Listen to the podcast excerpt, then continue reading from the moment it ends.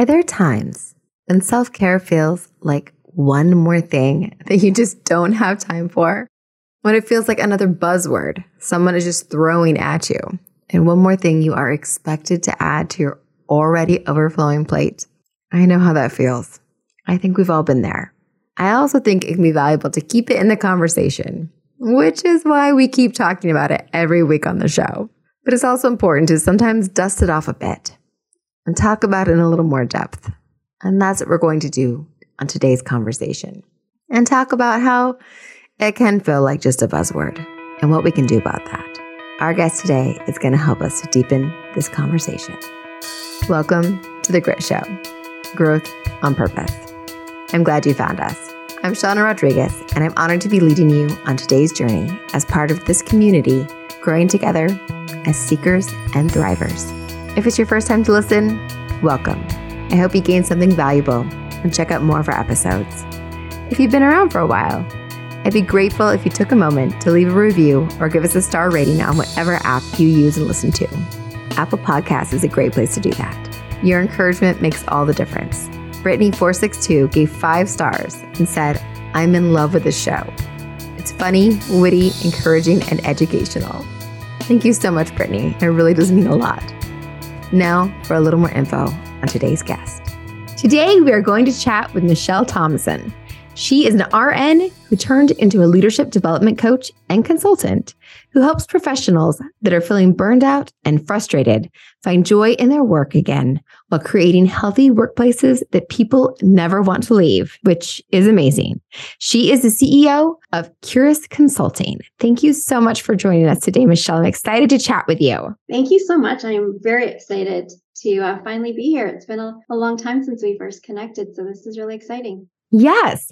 I'm most excited to learn a little more about your journey from being an RN to moving towards doing consulting. What helped make that transition for you? Yeah, it's a it's a great question, and I also have the gift of gab. So if I go on for too long, just tell me to to stop. Um, Sounds good. You know, honestly, I have to credit my husband for sort of planting the seed, so to speak. I, you know, I'm a nurse through and through. And, and when I went into nursing, I really had no intention of ever kind of doing anything other than that. And several years ago, around 2017, I was leaving an organization to take another position. And a group of physicians that I'd been working very closely with, you know, approached me and said, well, we wish we would have known you were leaving. We would have hired you. And so we separated under good, you know, terms. But a few months later, they came back and said, could we hire you as a consultant? We received some funding and we'd really like you to create and then deliver curriculum based on some clinical outcomes that you had in your home. And uh, we just want you to teach everybody else to do what you were doing. And oh wow said, can you do that? Yeah and they said can you do that? And i thought yeah i think i can do that. So uh, my husband really who is very much an entrepreneur and owns his own business said you have to create your own business. You have to keep this separate. I said i'm not doing that. It's too much work it's like one client, I'll just do it on the side. It's totally fine. And he said, no, you need to start your own business. So I went down the path and did all the things and created that. And, you know, I remember creating a website several years ago and I looked at it about a year ago and I just shuddered. I thought, oh my gosh. So I had to kind of rebrand how quickly you grow in the in the early years. Uh-huh. Right. And so, you know, what I really realized in the gift of that is that I still work with this client and I love them. I love working with them. They're just amazing. But what I realized was that I didn't really love the work that I was doing in that it's not what I wanted to do 100% of the time in my own business. And that's what I thought I wanted to do was create and deliver curriculum for people because I love teaching. I love learning mm-hmm. um, when I'm in front of people. And it was really surprising to me to realize that that really didn't bring me the joy that I thought as a new, you know, kind of business owner. And so I kind of had to go back and, you know, you hear about figure out what your why is. What's your why? What's the yeah. purpose? What's the drive?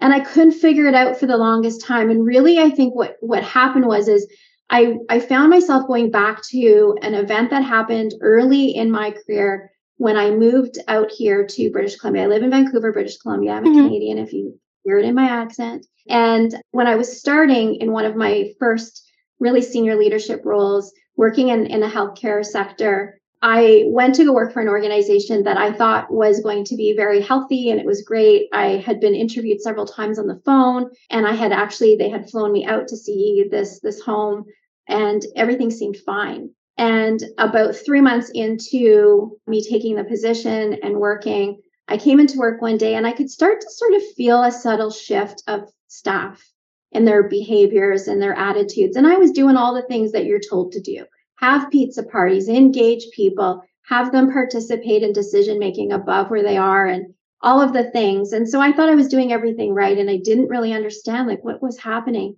So I came into work and I was told by our admin assistant that licensing was coming in to do an investigation, which is not unusual in Canada. They just like to come in sometimes spontaneously and make sure you're doing what you're supposed to be doing. And so I said, "Well, that's okay. We're we have nothing to hide." And she said, "No, I don't think you understand. They're coming to investigate you." And it was like someone had punched me right between the eyes. And I said, Excuse me. And she said, Well, somebody at the site accused you of covering up the death of a resident. And it was really in that moment that I I like I went into full panic mode and I literally could feel the blood drain from my body. And it's not because I knew it was true. It's it's because I knew it wasn't true. And I didn't know what to do. And I couldn't believe that someone who I'd been trying to create a more healthy workplace for could do this to me. Like it became very much about my ego stepping forward and saying, I'm a victim here. How could you do this to me? And so I went through a two day investigation and it was clearly identified that I did not do what I was accused of doing. And so when this person was, um, you know, asked like, why did you say these things? They said, well, we we kind of thought that if we got, got could get her fired, things would go back to the way they were.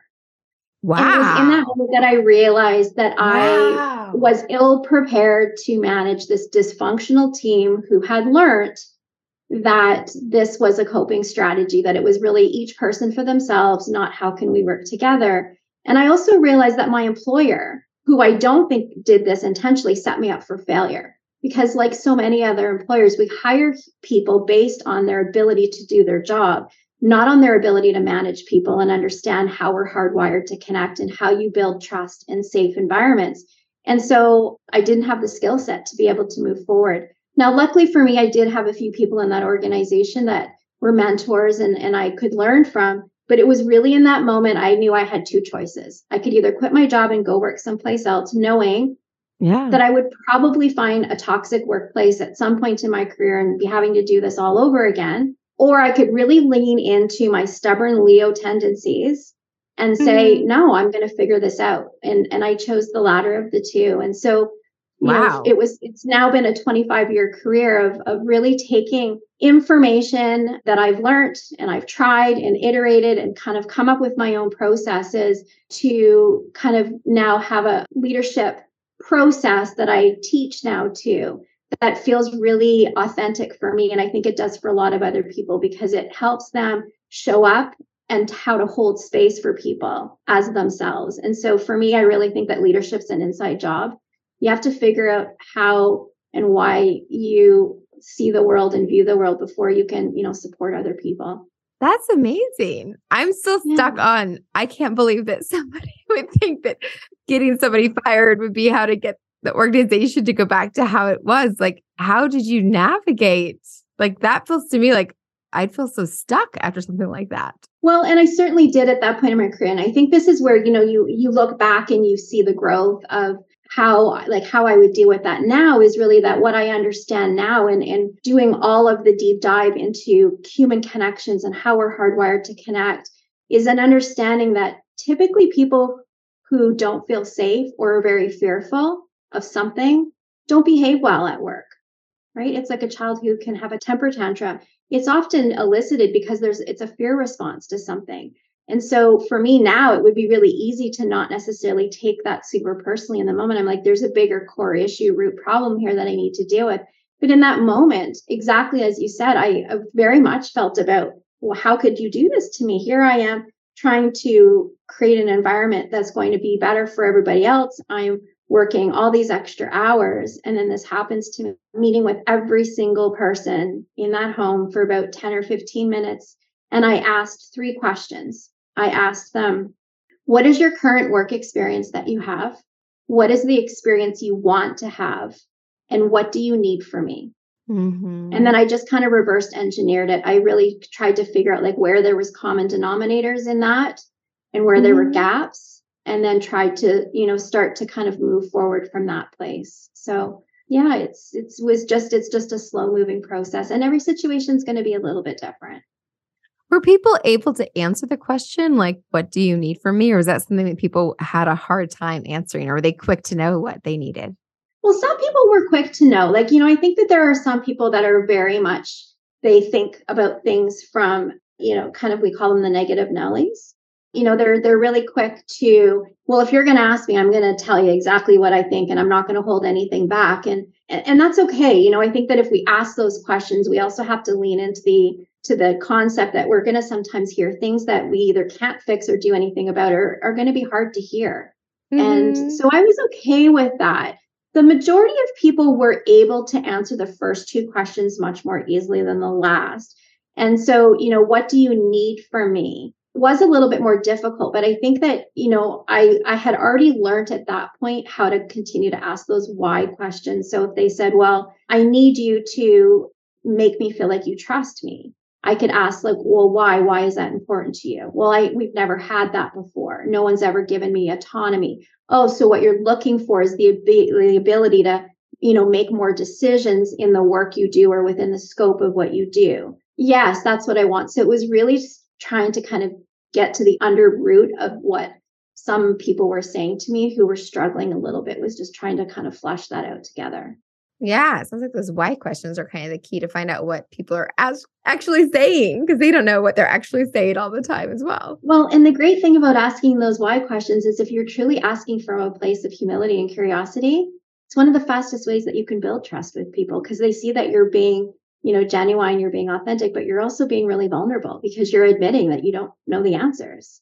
And so in that moment, what I didn't realize, I realize that now, but in that moment, I didn't realize that that was one of the first steps that I was doing to create a more trusting environment that where I thought trust had been completely broken, not only for them, but also I thought, how am I ever going to be able to trust any of these people again? And for months, I came to work afterwards and I would have panic attacks driving me to work in the morning. And that's yes. the first time that it had ever happened to me.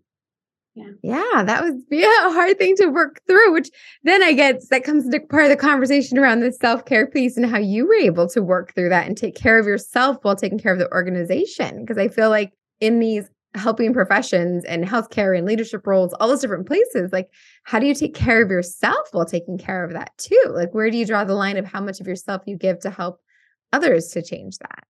Yeah, well, I mean, back then I wasn't doing anything to help myself with self-care. I didn't really understand the importance of that. And and I think I knew that it was this notion and and like so many people, I was in that place of I don't have time for this. Like I don't I got too many other things to do. I and and I was single at the time with no children and I felt like I had no time in my schedule to devote to self-care, nor did I want to because I felt like by the time I came home and took my shoes off, it was barely all I could do was eat and I wanted to go to bed. And I thought like Self care is not self care if I'm so tired that I'm not enjoying it. I think what I would tell you now is now that I'm teaching about self care because I'm in the healthcare space and I've been trying to help healthcare professionals, but also moms, like, you know, entrepreneurs and women to figure this whole self care thing out because it's this buzzword we hear all over. And I think people don't really know what it means or have this idea of what it is. Yeah. And then we throw in words like resiliency. And it's just such a pressure to say, well, you would feel better if you were just more resilient. And, you know, I think that it can be really toxic for us to sort of add those layers in and, and, and the guilt that people have. So I think now what I would say is knowing what self care is, it's very attainable for everybody who has a busy, busy, busy lifestyle. And it just takes a commitment to want to pick one or two things every day to focus on.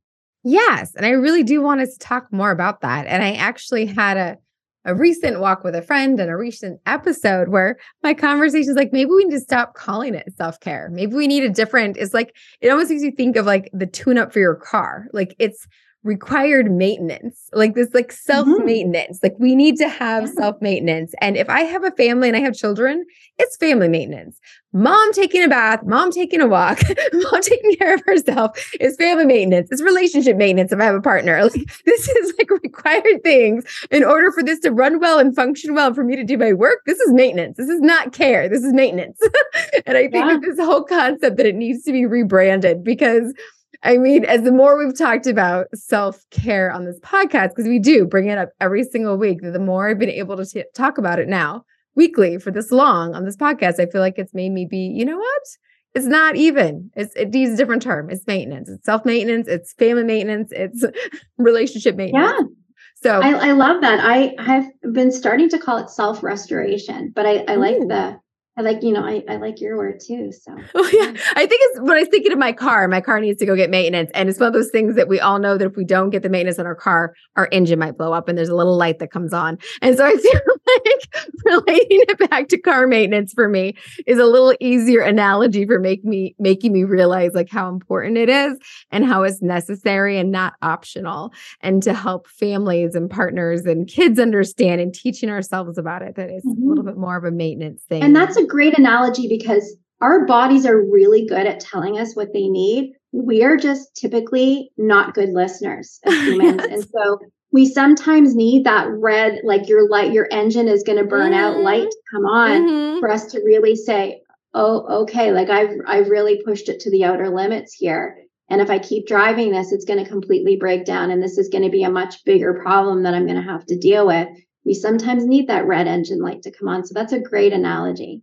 And actually, Michele, we're taking this to a whole other level. I love this. I was thinking is good for me as well. Because when I was younger, I drove the cars that were not expensive and were barely running most of the time.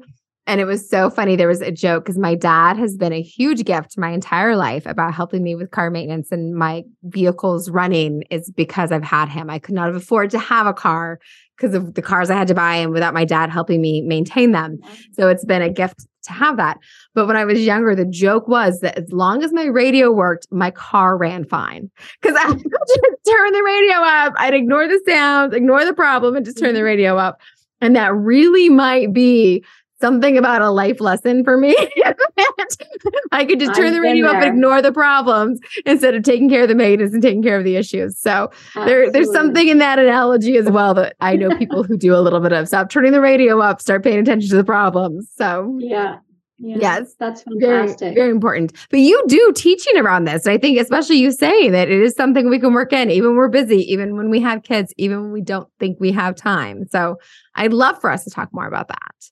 Yeah, well, I mean, I think the first step for a lot of people is to just to give yourself permission to be open to what self-care is and how you can sort of incorporate that into your daily life. And so, you know, when I first started teaching this about a year and a half ago, maybe closer to 2 years now, I think that I was sort of setting some people up for failure teaching about self care because what I didn't realize until much later was that, you know, and because I'm a nurse and I speak to a lot of healthcare professionals, I use Maslow's hierarchy of needs as sort of my triangle so that people understand what I'm trying to get at.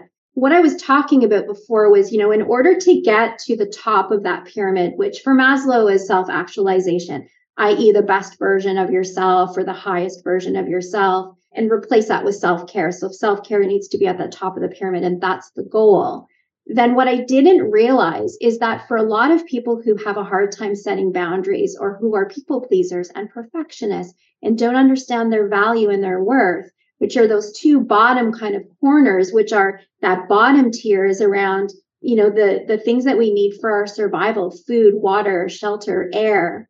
If those core pieces are not already completed and we don't understand how to set some healthy boundaries and to let the whole perfectionism go and to not be people pleasers or at least give up some of that, then it's so much harder, if not, I would argue, impossible to really incorporate self care into your daily practice because all those other things just take up too much time and energy to be able to get to that piece. So for me, it's really about helping people let go of some of those pieces. And, and in order to do that, you have to talk about how do you set boundaries? What does that look like? And so it's, you know, I think a lot of people want a quick fix. They're just like, lead me to the path of how to just tell me what to do and I'll do it. And there are some simple things that everybody can start doing. But to really, I think, get into the meaning of self care is to really unpackage some of that. And so for me, I believe that self care truly at the core is that it is any activity. So this is going to be individualized.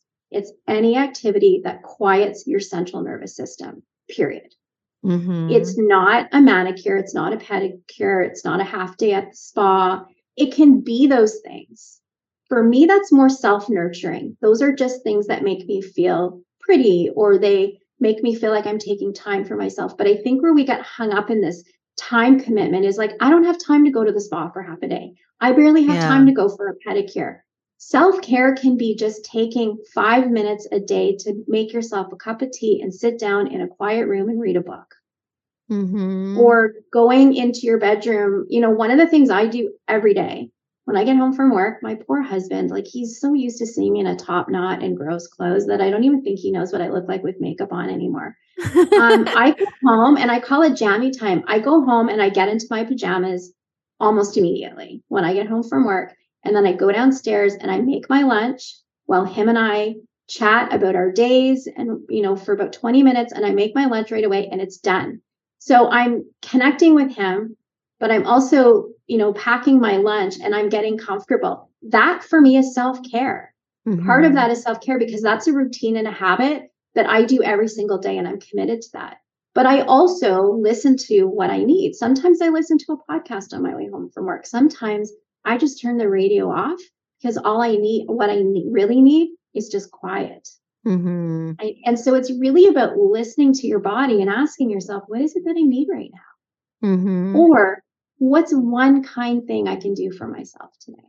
Mm-hmm. You know, it's just really about allowing yourself to get quiet and listening to what that actually is. Yeah. And that can be, like I said, it can be a multitude of things. I mean, part of my self care journey really was it was like throwing darts at the wall. It was really trying kind of all the things because, you know, I think a lot of people can get really freaked out with the woo woo, the, the journaling and the meditation and kind of that side of things. And, and I've really leaned into that in the last three years. I mean, three years ago, I would have given you a really inappropriate, disrespectful eye roll if you if, if you would have said that I would be meditating and journaling every day. Mm. I would have told you there was no way. And I've really kind of found that to be something that I'm really leaning into and I'm and I'm allowing myself to surrender to that and which has been difficult for me you know, yeah. I, I've told other people I've, I've never been one to pick a word of the year ever in my life. Mm-hmm. And last year, the word that I picked was surrender.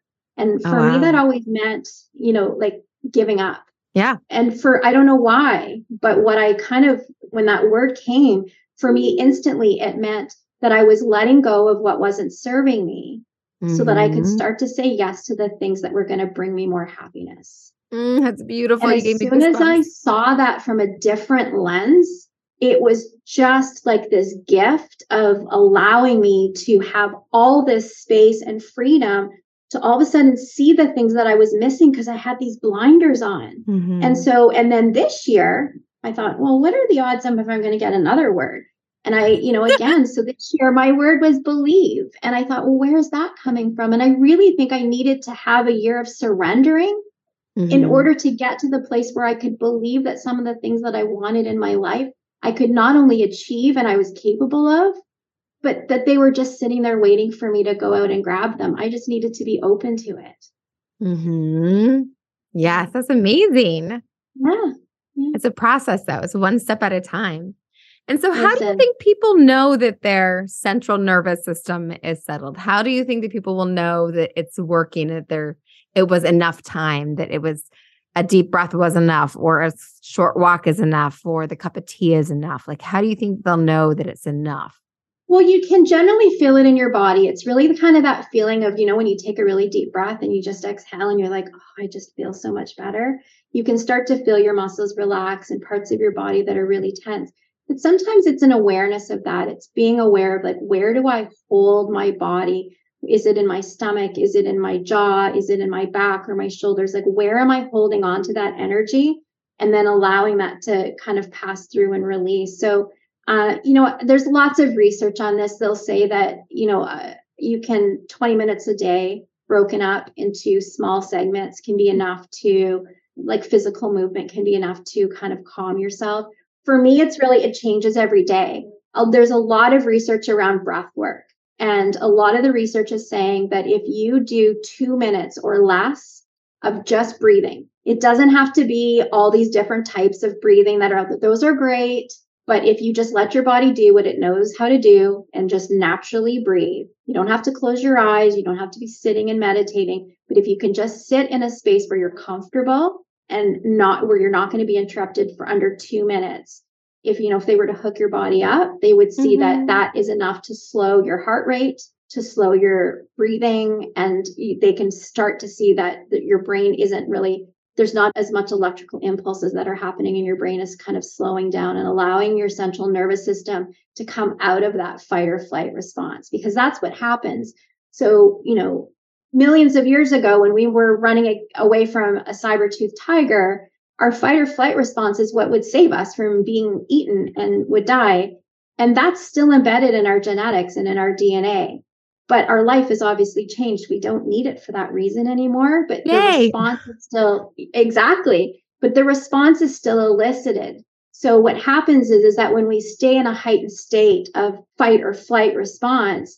then it gets stored and it can be really dis- so sometimes it takes a little bit longer like to kind of get into that place where you feel a little bit more relaxed other days you might find that you're able to get to that place a little bit more quickly again it's really just about kind of listening to your body. And it has nothing to do with how much resiliency you've built up. I wish we would just get rid of that word altogether because I think that it puts so much pressure on the person mm-hmm. feeling like they've done something wrong because they're not feeling better because they went to a spa for half a day and they should feel better and and that they're not resilient enough. And those two things don't fit together in my world. They're just they're very separate. And i think that that can be really damaging for a lot of people to help to feel like there's something wrong with them. Your body's doing exactly what it's supposed to do when it's in that state of stress. It's eliciting a response that was intended to save your life. Mm-hmm. That's how that works huh yeah yes that's incredible. And so when you work with organizations, do you work more with individual people within the organization or showing the organization overall to be able to do this kind of work? Yeah, lately it's been really speaking to kind of frontline people who are, you know, the ones that are sort of providing care and and feeling really stressed and burnt out, like our healthcare workers. For the most part, it's it's trying to give them some tools and resources to. We can't afford to lose any more healthcare workers, so you know, around the world, it's not just my country; it's it's yeah. everywhere. Um, so it's really just trying to give those people tools and resources to understand that how they're feeling is really normal but also i think some of the work that i do related to this is is really helping those people recognize how they can support each other and so one of the things and this is really around the workplace culture piece is that when we're tired and we're burnt out and we don't feel like we've got the trust of others or people have our back and we're not feeling seen or heard and valued it's really easy to get a negative mindset and to not feel like you have the bandwidth to care about anyone else because you can mm-hmm. kind of mm-hmm. barely get to work yourself. And that really creates a culture of it's all about me, it's not about us. Mm-hmm. And so, mm-hmm. one of the easiest ways to get back to if this is about all of us together and how can we help each other is to really recognize what stress looks like for everybody in the workplace. And so, what I've done with some organizations is I've gotten teams together and we really create a safe space where people feel that they can be open and share, knowing it's not going to be shared anywhere else. And I ask them, when you feel overwhelmed at work or stressed, what does that look like for you? Mm-hmm. some people will say, well, I cry or throw my hands over my head or I yell or maybe I inappropriately swear or I'll stomp away. And none of those are wrong. But then what I ask their coworkers to do is to really take note of that so that when they see that behavior in the future, they can go up to that person and say, Hey, Sean, I remember when, when we had that meeting and you shared that when you get overwhelmed at work, you start to yell a little bit.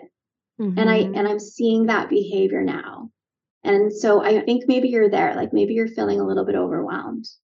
Why don't you go take a walk or just take a step away for a little bit? When you come back, we'll figure it out together what it does is it lets that person know I see you. I see you're struggling and I'm validating that it's okay. But I also have your back and I'm doing it with no judgment. It's not about me. It has nothing to do with me in that moment. Some people will want to go to that place and be like, you know what, we're all tired, so get over it. Yeah. I don't have any place for somebody who's going to come to work and yell at me because, you know, we all have to just figure this out. And I think when we can take that piece away and look at the behavior not as someone who is being selfish because they can't regulate their own emotions in that moment, but someone who's struggling. it gives us then the ability to have the empathy and compassion to say, go take a break and come back. Because what happens is, is when that person comes back, the majority of people will say, wow, I want to reciprocate that, not only for that person, but for everybody else, because now I feel like there's somebody here who sees me. Mm-hmm. And that over time and consistency will start to build a really strong and trusting workplace culture, not necessarily created by leaders, but that that's being created, you know, within a team environment so that people start to feel like, I got people here who have my back. So people turn towards each other instead of turning away. Yeah. Yeah. yeah, I know. As you were saying that, I was actually thinking of even family environments where it's not such about an conversation to have with your family, even with kids and with everyone else. Like, so what do you look like when you're stressed? What do you look like when you're sad or unhappy or mad or whatever else? And so we can have that conversation even with our kids. Well, do you remember we talked at dinner about what you look like when you're angry? Right now, you think you're angry. So what do we need to do to help you with that? And and so people can feel like they're turning in and towards turning away and when those things happen because we all have strong emotions yeah. like that it's perfect because you know I, have I've asked i've been asked to speak on a few other podcasts uh, specifically for like moms and and mm-hmm. you know female entrepreneurs and i'm like well i don't it's not really who i work with but to your point i think that you can take all of this information out of the proverbial you know more formalized boardroom and use it in our personal life and we should be because mm-hmm. that's often where we get the best evidence that it works is when we can try it on the people where we already have trusting stable relationships with you know you can get the best outcomes and and and get practice there and that was one of the things and when i you know i've talked about self-care before with mothers and in family units is to say there's this you know i think issue that a lot of women have around you know showing up as kind of this this perfect i need to have a perfect home and i need to have the laundry needs to be done and i need to have dinner on the table and and I'm not trying to you know go back to a time when that was kind of seen as you know the role that women would hold in in a you know typical marriage yeah. figure but I mean I think a lot of us still hang on to that you know to mm-hmm. be a mm-hmm. good mom I have to cook cookies and yeah. be part of the PTA and all of yes. the things and you know what i've said to people is that here's the thing. I grew up as an only child in a single parent home and my mom couldn't be there all the time despite what she mm-hmm. wanted. And yes. i will tell you this from experience. There were times when we had Kraft Dinner three nights a week and it wasn't because my mom was too tired to cook. Sometimes it's because we didn't have the money for anything else because we grew up very poor. Mm-hmm. but i had no idea growing up as a kid. I thought we were super rich. I had no idea that you know my mom was on low income assistance and struggling because she had such a strong pride of home that that for me was not even part of anything like a notion that i thought of. But my point in sharing that is to say that your kids will not remember the week that you gave them Kraft Dinner three nights a week because they'll probably think you're actually awesome but they will remember the fact that that gave you time and energy to maybe throw on some music and have a dance party in the living room with them. That's what they're going to remember. Mm-hmm. They're going to remember the dance party when they're 15 or 16 years old. They're not going to remember the week that you think you were a crappy parent because you put Kraft Dinner on the table three times that week. So I think it, again, it's a, a lot of around self care and how we speak to ourselves and the compassion we have to have has to be around A, is this a conversation I would have with a close friend or family member? Would I tell them that? Would I tell them they were an awful mother because they did that? Probably not. So, why is it okay for me to speak to myself that way?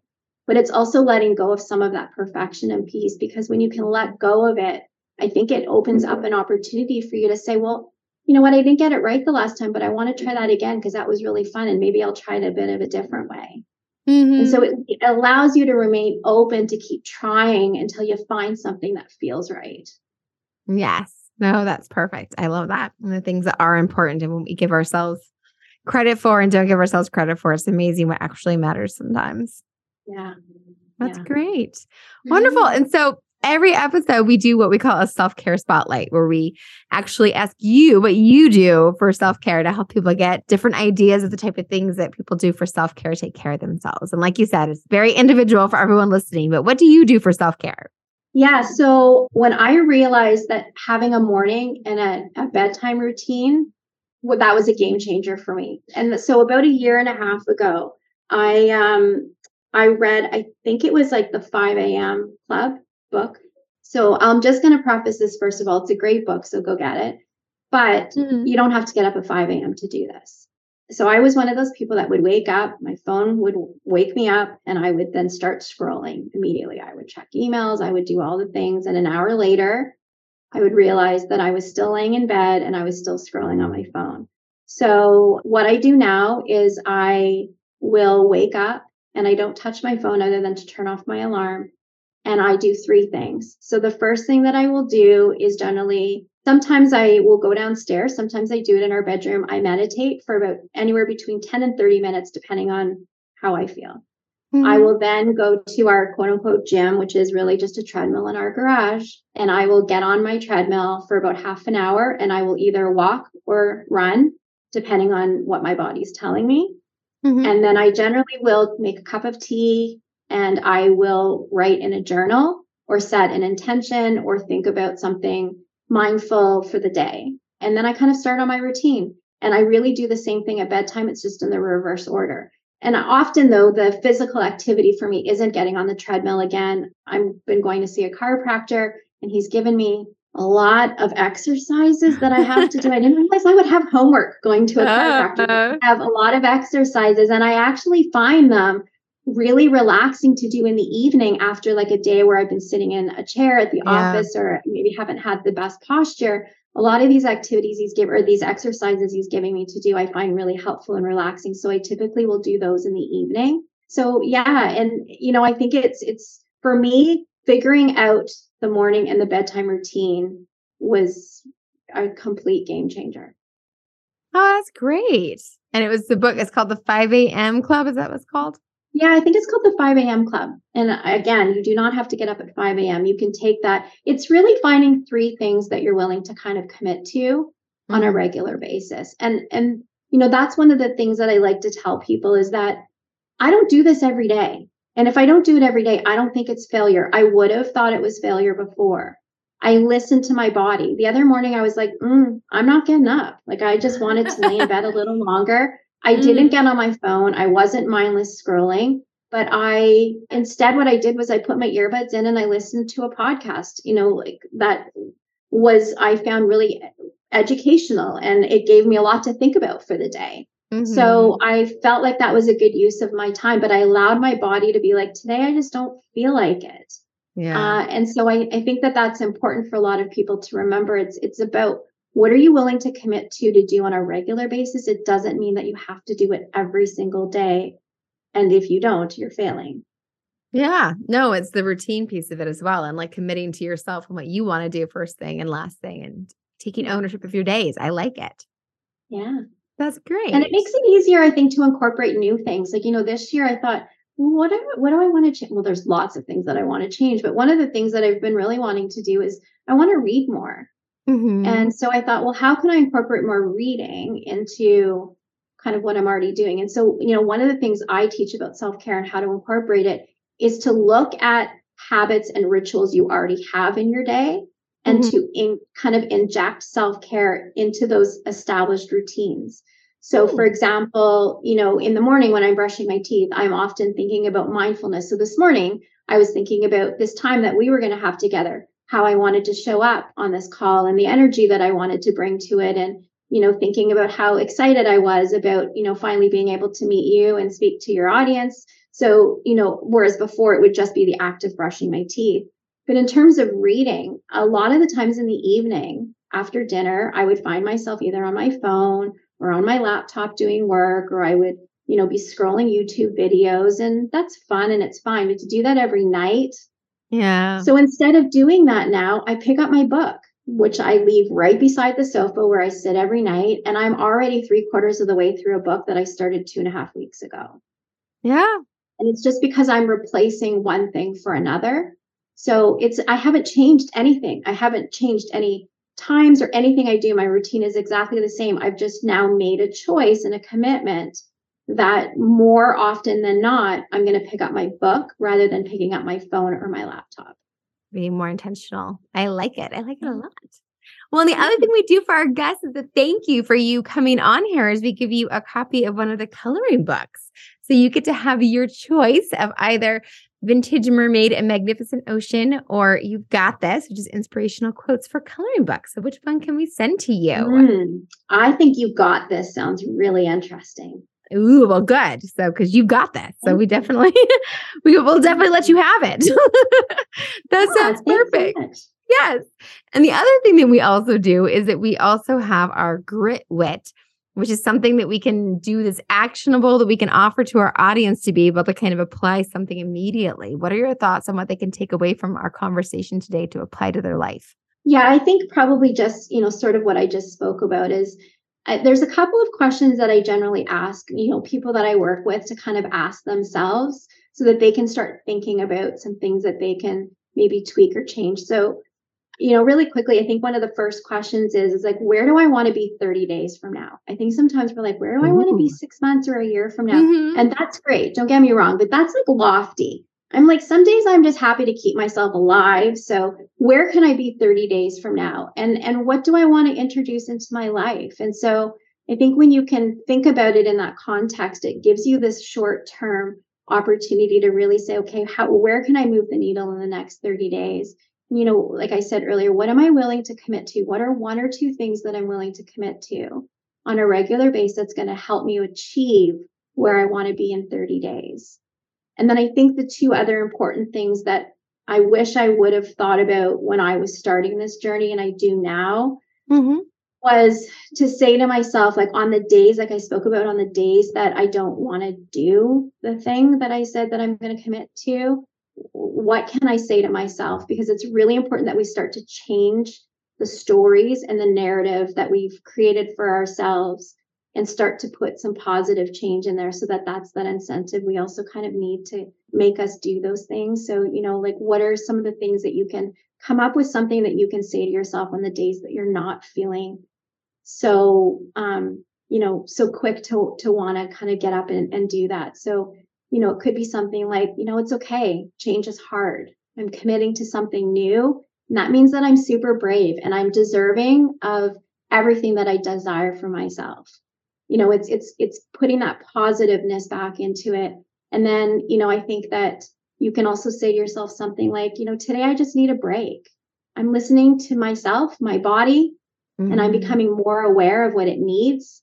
and i'm giving myself the same empathy i would give to others and i'm doing the best i can and tomorrow's a new beginning you know I, I think it's really just allowing yourself to have that grace and empathy for yourself that we give others and sometimes we just we don't think we're as, as worthy of it. So um, I think those are some things that I would ask people to think about doing. Nice. So the first thing is just in 30 days. What would I like to have different about my life in 30 days? Would it be that I would like yeah. to be somebody who who walks three times a week in, in 30 days? And then what can I do to make that actionable? And if I'm not getting there, what am I going to say to motivate myself and not judge myself? Does that kind of sound yeah, like what you're Absolutely. And you can do those things like you you know you had said you if you're going to walk three times a week you don't have to find that time in your own. If it's not super stressful take your kids with you. Go walk with a girlfriend you know and then you're sort of killing two birds with one stone so to speak. You're also getting that that connection and that socialization with with someone that you care deeply for and, and making that connection. So or break it up into small 10 or 15 minute segments. I think that if you can work within existing habits that you already have it just makes it a lot easier to incorporate those things into routines that are already established so that you're not trying to check one more thing off your to-do list. Yes, I love that. That sounds great. Well, wonderful. So, Michele, when people want to connect with you, what is the best way for them to find you? Where where can they can get in touch with you? Well, listen, I'm 51 years old, and so social media is the bane of my existence. I, so I'm not super present on social media. Um, so I generally tell everybody just to go to my website, which is just Curis Consulting. It's a .ca because I'm in Canada. If you do .com, there is a Curis Consulting, but it's not me. My social media attachments are there. So if you go there, if you click on the LinkedIn um, little icon, I do have in my bio some self care journals and some like workbooks that you can go and and get for free. And then I'm also going to be offering kind of a mini course starting at the end of March, early April of this year for people who are wanting to really kind of figure out how to live the life that they really want and they desire. And and if they're feeling really stuck and they don't understand how or why i want to kind of help them get through those breakthroughs and and to be able to have the life that they is going to be most fulfilling for them. So if you're interested go sign up and uh, i would love to have people join us. Oh that sounds wonderful. So just Curis C U R I S consulting.ca. Correct. So people yeah. can come and find you and get connected. That'll also be in the show notes. So you don't have to remember it. You just have to click on it on the website and on the links in your wherever you're listening. So that's perfect. Thank you so much for coming and sharing with us today, Michele. This has been very valuable. Oh, Thank you so much for having me. It's just such a pleasure. I appreciate your time. Thank you for sharing it with us. I hope you're already on our mailing list. We send out a note each week to remind you about our episode, and ever so often, we send you a little something more. We even send out coloring pages as a thank you for joining. So head on over to coloringpages.thegritshow.com to get your coloring pages and be added to the mailing list. In case you haven't heard it lately, you are the only one of you that this world has got, and that means something. I look forward to connecting again next week.